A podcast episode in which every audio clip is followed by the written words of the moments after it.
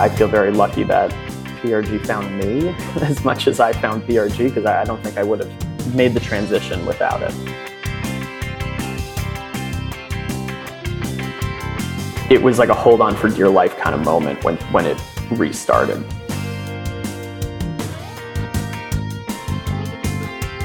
I always enjoyed feeling a part of something.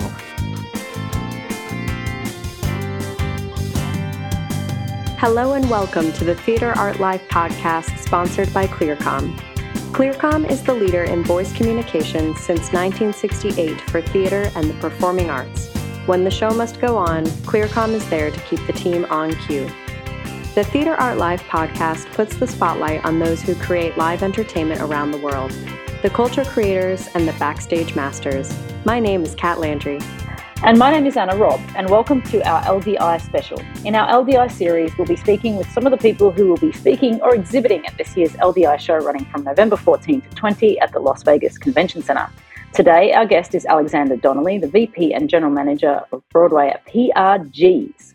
Alex joined PRG in early 2018 as the Director of Corporate Development, where he advised on a number of strategic M&A transactions that expanded PRG's international presence in TV and film, most notably with the acquisition of VER. He transitioned to the Broadway division in 2020 and now manages the lighting, audio, and video teams in Secaucus, New York.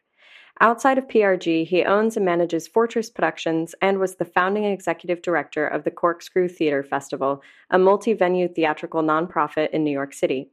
He received his Bachelor of Arts from Columbia University and worked at Bank of America and Natixis prior to joining PRG. Alex, welcome to the show. Thanks, folks. Happy to be here. So, you started in, in banking, I understand, Alex. So, what was your path to entertainment? Tell us about that. Yeah, I mean, there's the uh, the short version is in fact long in itself, so I'll try to keep this pretty abbreviated. But at some point, uh, you know, in college, I, I looked around. I had been in a relationship with someone who was a few years older than me, and when she and her friends all graduated, I looked around and realized I had no friends anymore. like I, I didn't know who I was hanging out with and I thought to myself, you know, what's a what's an easy way to sort of build up your social calendar to you know meet people and stay involved. And though I was studying finance the entire time I was there, I really fell in with the the theater community uh, at my undergraduate.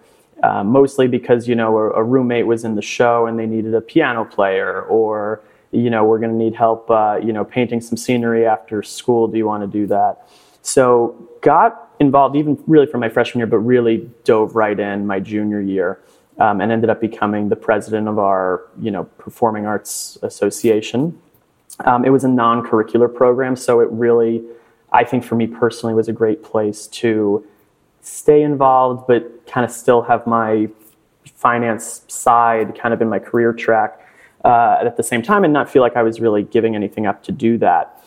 I think by the time my junior year hit, enough of my friends were doing, uh, we were in New York, so like the Fringe Theater Festival and other um, personal projects that, you know, fundraising seemed daunting to them, or even just like balancing a budget seemed daunting to them. And that was something that I felt like, you know, it was straightforward enough and easy for me to do. So pretty much from then on, even though I knew I was going to be in finance, I had this idea that I would do finance long enough to either uh, hit it big myself or meet a bunch of people that uh, would ultimately be able to fund my own and my friends' theater projects.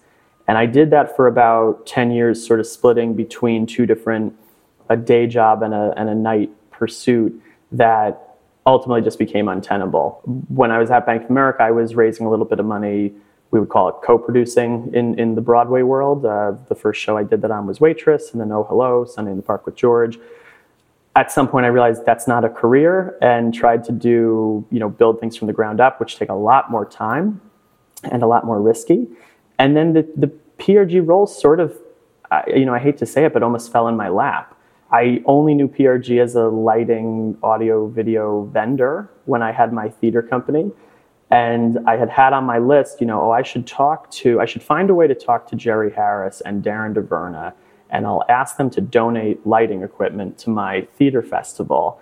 And when I tried to set up that conversation, they were asking things like, "Do you have a resume?" and "When can you start?" Which I thought was very weird. You know, it doesn't often happen in a conversation about donated lighting. And uh, eventually, they they brought me on to to help facilitate the VER acquisition. So it was not a conscious okay, I, you know, finance is not for me. I, it's time to do theater. I think if I didn't, if I never learned what PRG was, I might still be in finance, uh, or, or, I would have left at some point and tried to kind of scratch together a theater producing career. But it's really challenging to to do that. It's tough to find that next paycheck all the time. So I feel very lucky that PRG found me as much as I found PRG because I, I don't think I would have made the transition without it. That's so interesting. Do you feel like you made a transition from being a finance guy in a theater world to being a theater guy in a finance world? Or have you always found that those parts of your personality kind of go hand in hand? Let's put it this way everyone that I worked with at Bank of America and Natixis, though I tried to keep a very, you know, finance first you know position in the office because otherwise you'll get passed up for promotions and raises et cetera. They all kind of knew i was the dramatic one both personality wise and in my uh, extracurricular pursuits. I mean truth be told some people were really fascinated by it. You know not many people have the time or relationships to really have a very deep even if they saw it as a hobby i, I didn't but a, a deep deep hobby like that. So I think it was they always saw me as the theater guy who was in finance.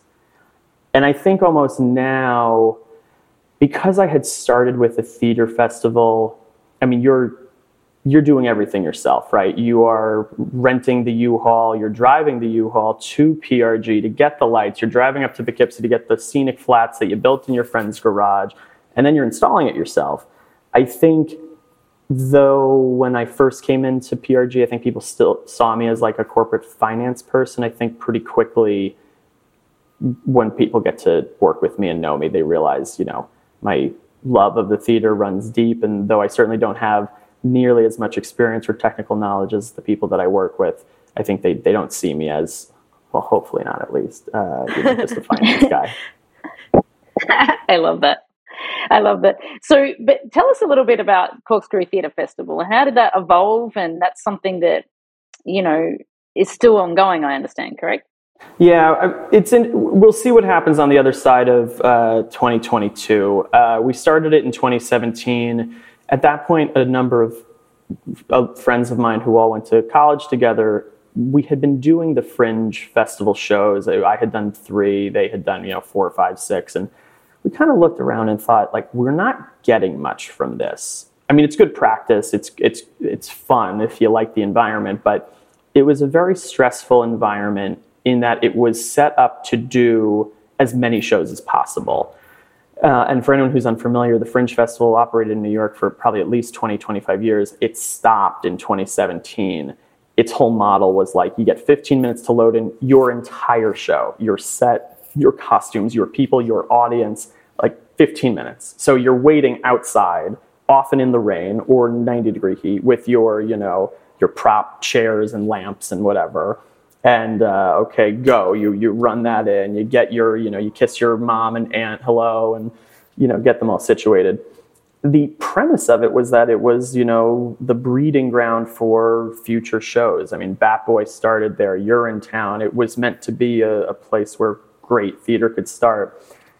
It, by the time we were doing it, it, it was challenging to see how you could do that because even if you invited critics, even if you got their attention, A, there's 200 other shows that you're competing with.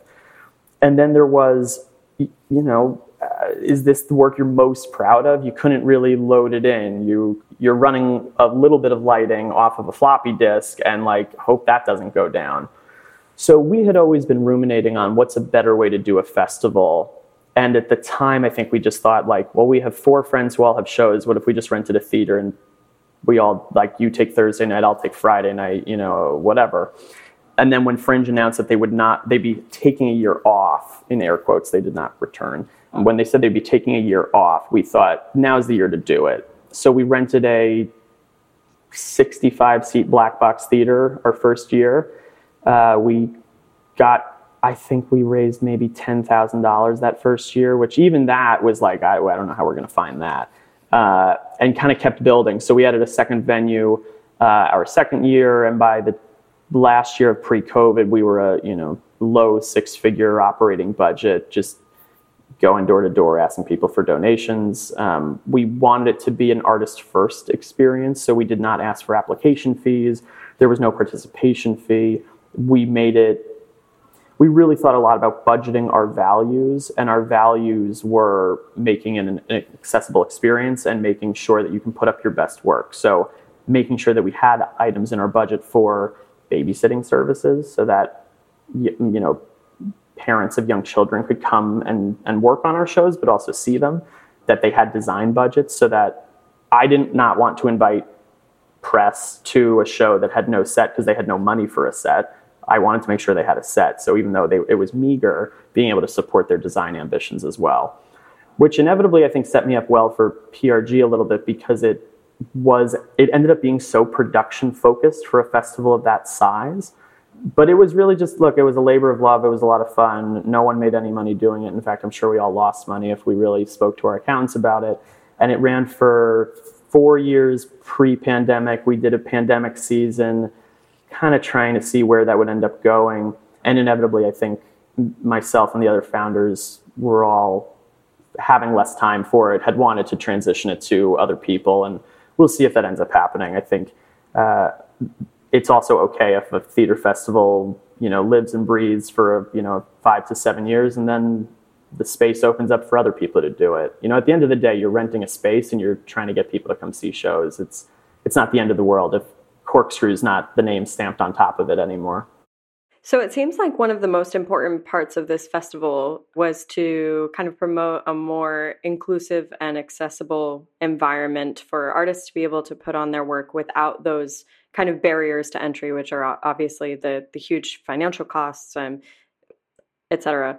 How do you feel the industry is doing at that right now? Do you see any change in this? Do you see some of the good things that you've been working for uh, being implemented by other folks in the industry, particularly in New York? That's a big question. I think one of the easiest things for us to track on our side of the industry because we're often one of the last people engaged in a show. You know, usually the designers, the creatives, that's all been worked out, the production team has been set, then it goes out to bid, and then we might have best case scenario a month to put a, a, package together and then the prep will start you know 30 days after that uh, and then the shows load in. So m- most surface level i would say it does seem like we're getting a little bit more diverse storytelling um, specifically thinking of commercial theater broadway. But i think there was sort of an undercurrent especially at the beginning of the 2021 into 2022 season of is this just surface level? You know, there were, I think, 11 new black playwrights on Broadway centered around the fall of 2021. That's terrific. Were the audiences there for it? Were we really supporting these artists all the way through? Or, you know, was this a little bit of checking the box? You know, it was going to be tough to sell tickets anyway. You might as well put up an unproven uh, show. And I think people would, I would forgive people for being cynical about that. At the same time, I do think getting it up there at all, I'm sure I could ask you both, like, what's the one, what's your first theater memory that, that you have? Like, what, when did it all change for you?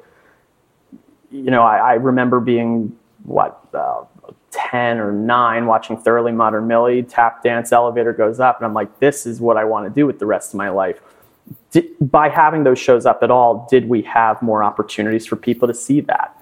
And I, I think the answer is probably. So I think it's the, the storytelling and the diversity of who we're putting in the room is important, eh, but really crucially, it's only a first step. And making sure that the environment we're welcoming diverse bodies into is a supportive one, I think is really important. And I don't know if we're really there yet in talking with some general managers and company managers, the sort of common retort last year was we said we were going to get better. We said we were going to be kinder. We said our the hours were going to get better. We said all of these things, and the common refrain was we came back worse. I think there was such a rush to reopen that the you know we're in this together, we're partners was easy to say in July of 2021 and a little bit out the window in November 2021.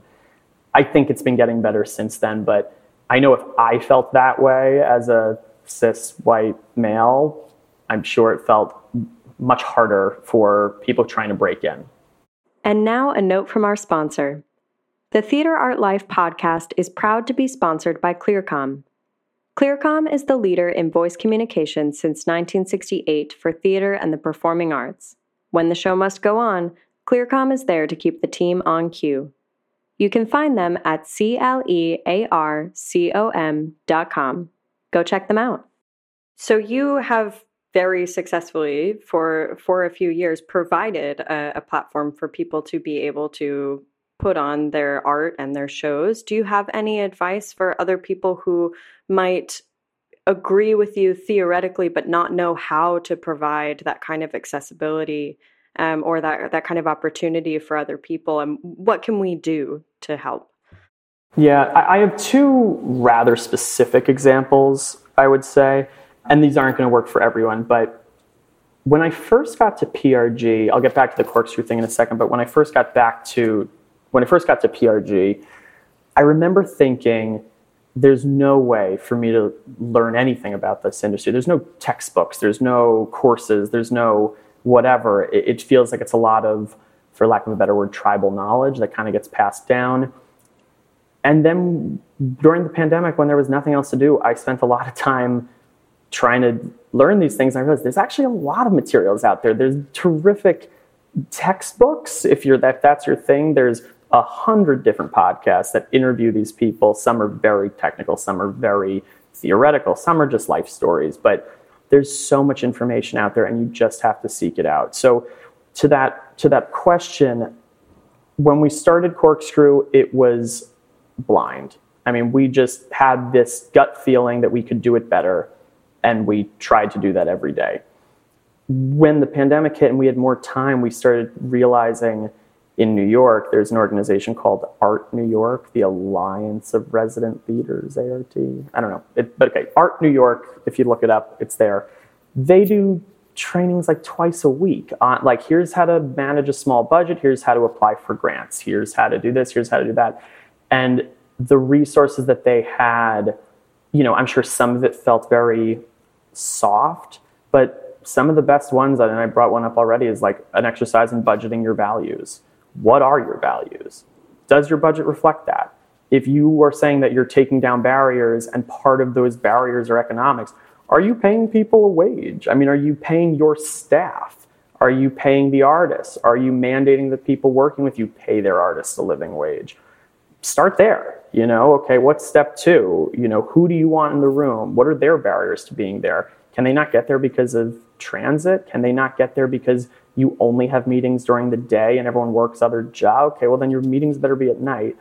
I think starting with the values and building a budget and a priority stack below that that supports that work is, is kind of the first step and one that I totally did not think about in starting Corkscrew and only thought about in years three and four and kind of, oh wow, we really didn't actually do that very well, you know, in years one and two, how do, can we change what we're doing? So I think that's one. The second one that I would say is there are a number of artistic mediators. And we use this in Corkscrew to work through some leadership you know questions that we were having you know identity questions i wish we had done it from day one you know thinking about what are the expectations of everyone how are we it's like marriage counseling but with you know your co-collaborators and i think it can be really helpful in working out your own feelings and sometimes when you feel complicated about things. You know i know we want to do this but it feels like we cannot for these reasons. You know is that fear? Is that living under a scarcity mindset? Is that actually your other partners think they have really great ways to solve these problems but they didn't know you were struggling with it so i think bringing that in early and often is is really important and like I know it probably sounds daunting. I think it was like $50 an hour. You know, you meet with someone once a week, every two weeks. It's, it's really worth the investment. But these are two very specific things under an umbrella of if you care to do something about it, you better be doing something about it and, and not just living in good intentions. Because I think every person who is listening to this who thinks to themselves, they have a, a boss who's out of touch or a, a client or a colleague that they just can't work with, I guarantee you that person did not wake up, you know, the day of their 18th birthday and say, I want to get into this industry to ruin someone's life. Like, I think it happens, you know, like you, you, you are on the forefront of it at one point and then, you know, the world moves on. And if you don't make an effort to stay engaged with it, it's very easy to, to leave that in the past. And it's going to be tough if you wake up one day and you're at the head of an organization, then for the first time trying to teach yourself how to listen, how to uh, take other people's needs in consideration. Like that's a muscle you need to be flexing your, your entire career.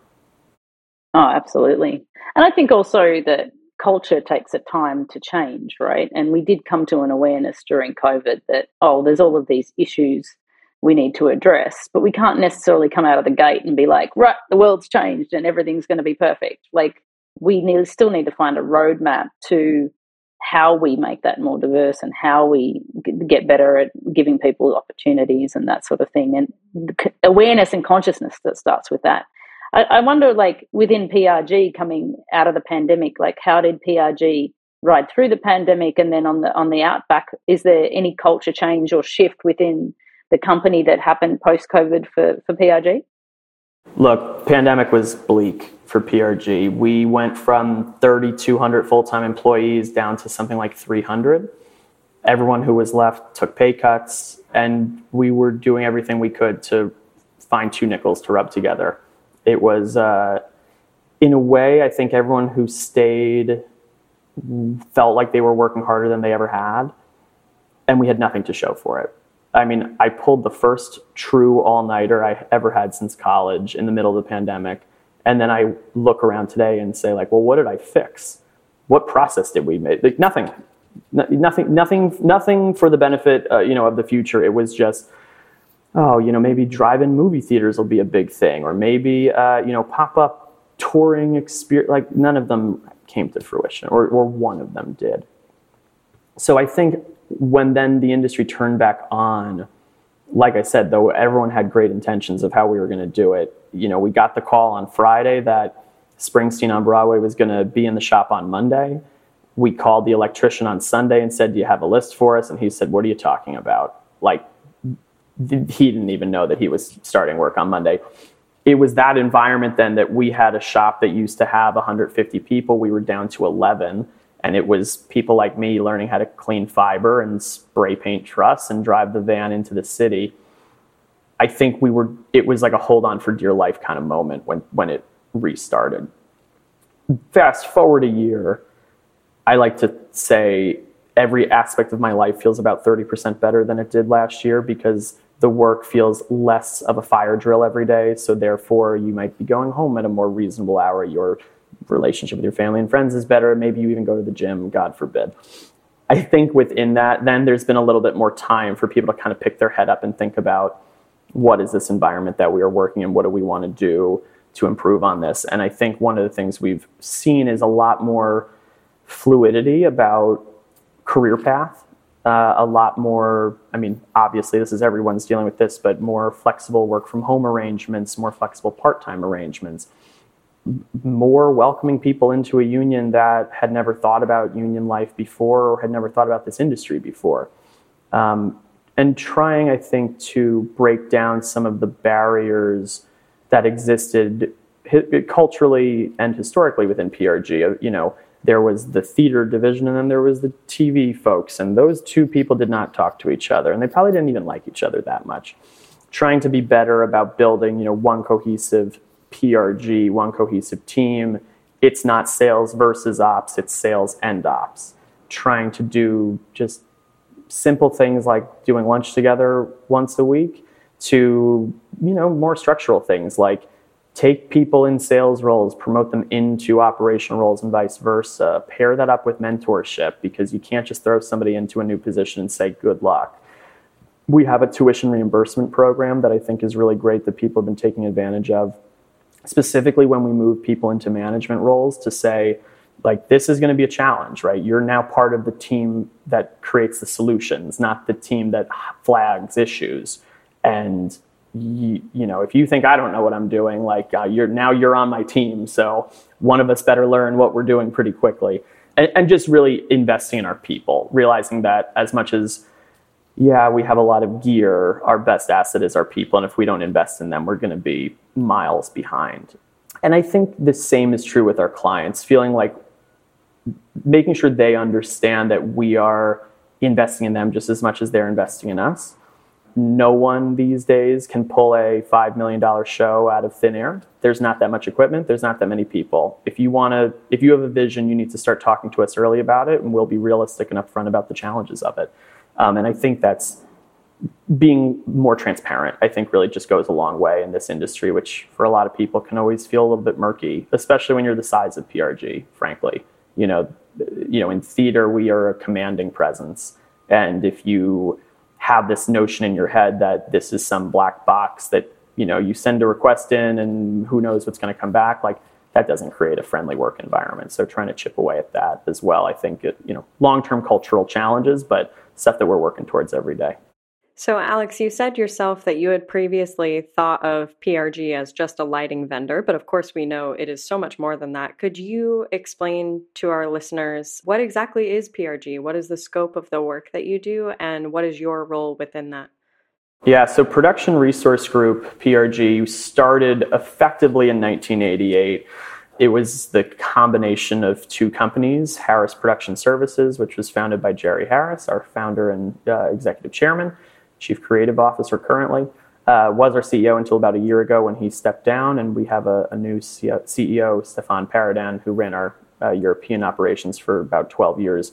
That company in 1988 merged with uh, Scenic Technologies, which was founded by Fred Gallo, and they came together to do effectively in theater what we would think of as production management. It wasn't really called that at the time, but production management, technical resources with the actual fabrication and automation of, of the set pieces. And 1988 is important because that was when uh, Phantom of the Opera happened, and that was really PRG's first show, which is, in retrospect, kind of insane to think about that two scrappy, you know, late 20, early 30 year olds managed to convince Cameron Mackintosh that no, we do have a real shop and we can automate, you know, these stairs and this chandelier. And by the way, they had never done that. Easy before. first project. Like baffling. but you know what? Listen, that I think a lot that Phantom has if you think of PRG as starting because of Phantom, there's a number of other companies that did too. The number of mortgages, the number of car payments, tuition payments that that show has paid for is really, it's it's awesome to think about. It's really insane. But PRG started there. We were a theater fabrication automation production services company for probably the first 10 years or so. Eventually, the founders realize that if you have all this automation equipment that is busy in the fall and then busy in the spring, there's sort of chunks in the winter and chunks in the summer that it's not doing very much. So they started picking up the auto show business, which is primarily you know late late fall through you know April May would kind of be the latest that it runs. I think there's maybe one car show in June still, uh, and then some of like the corporate work that would happen uh, in the in the summer. People used to refer to those as industrials. Uh, we don't really have that many of those anymore. And the company kind of grew from there. Uh, eventually, went on a little bit of a buying spree, acquired lighting companies first, uh, and then started adding audio to that. Growing out from theater, growing out from New York. Eventually, added Las Vegas and Orlando. And then when we started getting into TV, film, and concert touring, we added Los Angeles, Chicago, Nashville, Dallas. Um, at our highest point pre pandemic, I believe we had 72 offices in 15 countries and five continents. Uh, we've shrunk our footprint a little bit, kind of focusing on core markets and where we had really strong market share um, and trying to keep as much of that business as we can to become a little bit more efficient, but still have six main hubs in North America a number in Europe uh, and Asia Pacific as well. So we are currently a company that can do nearly everything physical about a production, either in the live event space or the captured content business. So, in theater, which is primarily my business, we will do the automated scenery, we will do the scenic fabrication, we will do the painting, we will, you know, custom fabricate props for you if you need. Uh, we'll do the lighting, audio, video. If you have cameras, broadcast, we can do any of that. We mostly engage directly with the production managers and the designers. So designers have their wish list, production managers have the realities, and we sit somewhere in the middle of those things. And uh, ultimately, then reporting up to the general managers and the producers. Uh, I'm the vice president of our theater division, so I oversee all of our theater efforts in North America which is about a third focused on Broadway, a third focused on the theatrical touring market, and then a third made up of off Broadway regional theaters, colleges, universities, touring experiences that don't really fit neatly into uh, any, any box there. And then we have a number of other divisions in North America. We have our TV film, which is both your hybrid TV shows, think like the Grammys or the Oscars or the Tonys. There's a live component to it, but it's also a show theatrical show as I would think about it. It also has a camera and broadcast piece to that. So we do the broadcast at you know all of the big tennis events. We do a lot of ESPN's coverage of uh, the NFL, the playoff series for MLB, things like that. We are the leader in the non- unscripted, non-scripted TV market. So we've been doing Survivor, I think, for if there's 85 seasons of Survivor, we've been doing it for 84 of them. I don't watch Survivor, so don't don't quote me on that. But, uh, we're we're a real There's a lot. there. There's a lot of seasons. Yes. There's a lot of them. There's a lot of like, you know, cops chasing in a, you know, squat car or live fire or something. We do all of those. and then we have a very big presence in concert touring, corporate events, and what we call PRG Gear, which is our, you know, B2B play for uh, other professional production companies. So most companies, I think, think about their dry hire business as just a something they also do you know, if they didn't win the theater show, that means they might have a console left to rent to another company. We have a full time dedicated team that's focused on that business that supports the production companies that are going after business that we usually just don't play in either because we're too big or because uh, you know we don't have a place in that market. We don't have a physical location. Uh, and so we support that. That's a major major part of our business. So that's just north america. And then we have uh, europe and asia pacific as well not a small operation. Amazing. It's such an incredible yeah, no, depth and breadth in, in, in terms of PRG. Yes. No, it's good, but I think some people, like you said, people have that interaction with PRG on a certain level, so they don't ne- necessarily understand the gamut of of what it does in in multiple markets. So it's really interesting to hear that. So we always finish off with the, the two same questions that we ask all our podcast guests. So we're gonna we're gonna hit that now. What do you like most about your job or the industry? Can either one of those. I, hope that my bosses never listen to this because I'm sure what I'm about to say is going to make me a pretty measly business person because I know it can cloud judgment and things like that. But I'm really here for the people. I mean, I got into theater because I was looking for more friends in college. I always enjoyed feeling a part of something. When you're in finance, I can't go to a factory that I helped raise money for, A, because that's not what finance is anymore. And B, you don't feel it's okay, I entered a couple keystrokes and then something else happened. But it's hard to see where you are really in that process. Even as removed as we are, you know, from I'm not hammering the set together myself, but I can go see a show that we've worked on and feel deeply connected to it either because I know the people who worked on it. I know the stories of how it got in there. I remember what the bidding process looked like. I know even maybe if we didn't work on this, I know the people who did and know the style that they like to work in. And, you know, oh, they've never actually done that before. I really want to talk to them about that. I'm deeply motivated by individual people, their, their challenges, their successes, their motivations. I think it's why I gravitated towards more of a role that's effectively sales, salesy, uh, relationship building, and I, I love that about my job. I think if I didn't have that, I wouldn't. It would be easy to not feel as motivated to come in every day um, because I really do. I do love that, but it is a business after all. So I suppose I can always be better at not letting those personal relationships get in the way of what we do. And if you could change one thing about your job or the industry, what would it be? I think there's good things and bad things with every element that I think anyone would change, right? The the show must go on mentality in theater has been a terrific one that has let the theater industry survive in challenging times for forever. I hate the demands it puts on my my people though. I feel that I am adequately compensated to take those phone calls on the weekend. And I understand that that's my job as a manager to, to put out some of those fires. I am tremendously grateful that my team often takes care of these things without me even needing to know about it.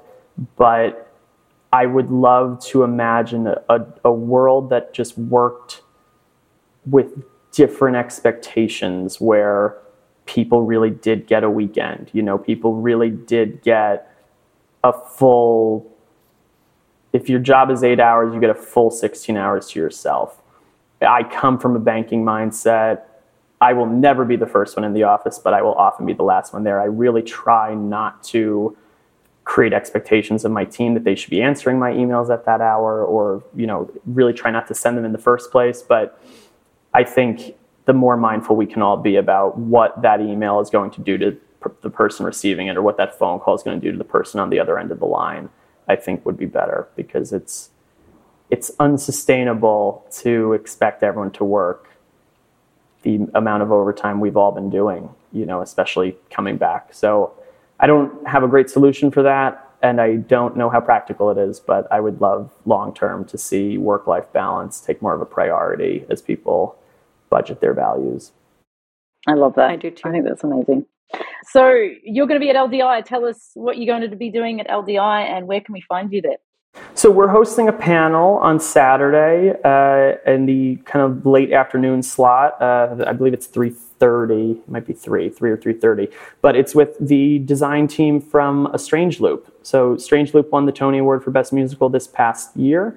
Um, it is one of those shows that I think no one expected to come to Broadway in a pre-pandemic world, and I'm so grateful that it did its cast recording really got me through some of the darkest days of the pandemic. I also happen to adore the design team, both personally and as, as designers and the work they put out. So we are interviewing them about their process and what the different stages of development of that musical looked like from off, off, off Broadway to off Broadway to DC back to Broadway, what the evolution of the technical theater and their interaction with PRG looks like, and how we kind of work, how shops and designers work together to accomplish their goals. I think it's often a very behind the scenes part of theater, but the amount of things that can be accomplished by design and shop talking directly to each other as opposed to through a production manager or GM um, often solves a lot of problems.